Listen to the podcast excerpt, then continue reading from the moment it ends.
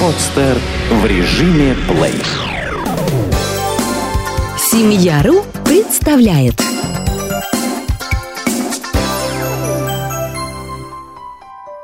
Планируем беременность.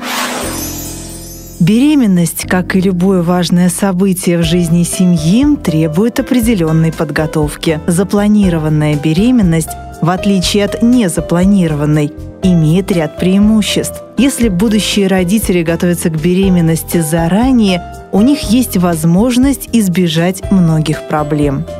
И будущей маме, и будущему отцу нужно отнестись к планированию беременности ответственно. Отказаться от вредных привычек, курения, употребления алкогольных напитков. И табачный дым, и алкоголь чрезвычайно вредны для малыша, особенно в первые недели беременности – Употребление алкоголя как будущей матерью, так и отцом может негативно сказаться на здоровье будущего малыша. Перед беременностью паре придется перестроить весь образ жизни в целом. Меню будущей мамы, так же как меню будущего папы, должно подвергнуться тщательному анализу.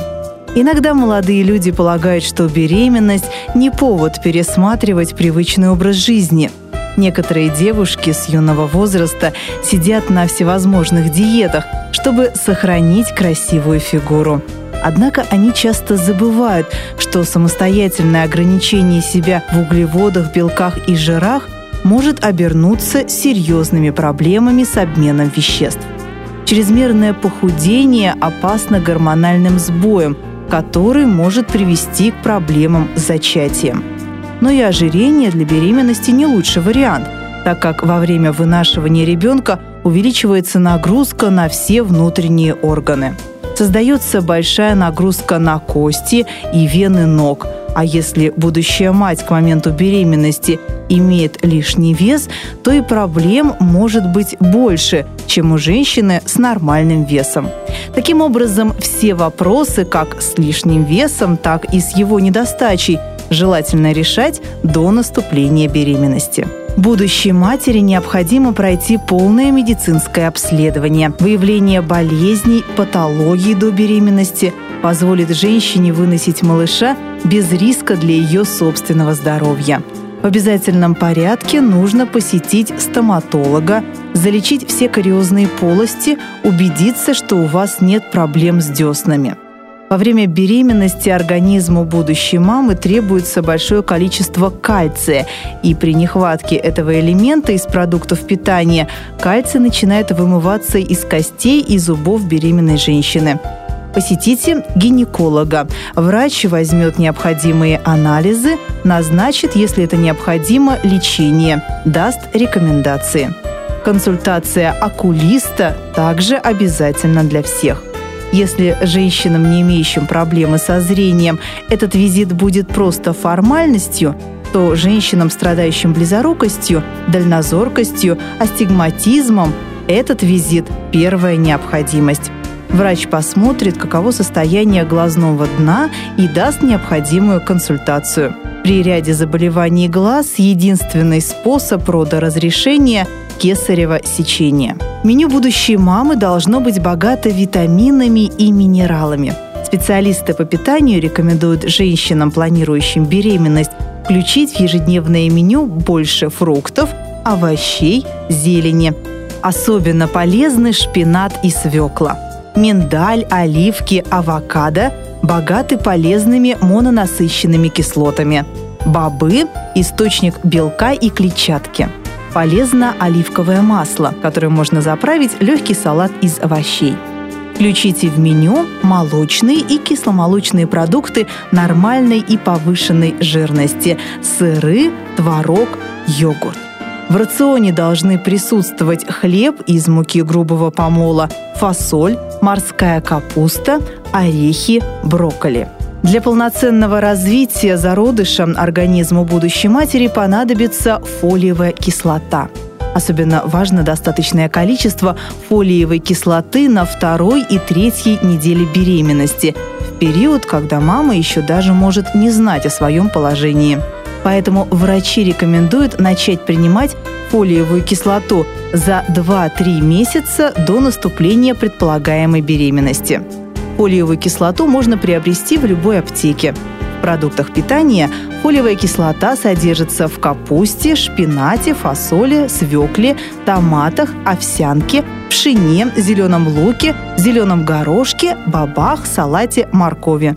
Посоветуйтесь со своим врачом.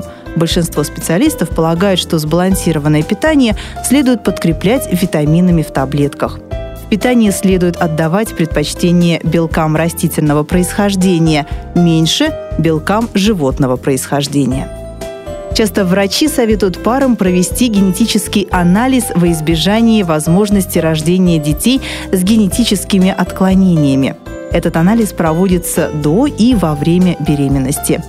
Генетический анализ необходимо провести в обязательном порядке женщинам старше 35 лет, будущим мамам, родившим ребенка с наследственными болезнями или с множественными врожденными пороками развития, женщинам из семей, в которых кто-то из близких родственников страдает тяжелой наследственной болезнью, беременным, отнесенным в группу риска по результатам биохимического или ультразвукового исследования – Генетический анализ во время беременности предполагает инвазивный метод забора материала для анализа, то есть забор околоплодной жидкости, крови из пуповины будущего малыша и подобное.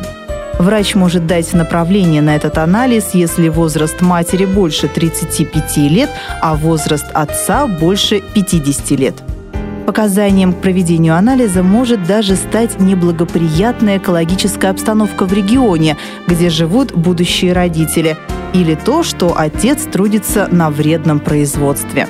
Если родители будущего ребенка кровные родственники, врачи не исключают возможности рождения детей с отклонениями в здоровье.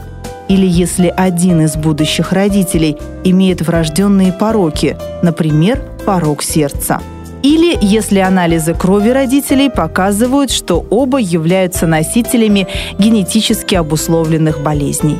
Будущему папе необходимо пройти полное медицинское обследование. Анализ спермограммы покажет, насколько мужчина способен к зачатию и есть ли какие-либо показания к изменению образа жизни.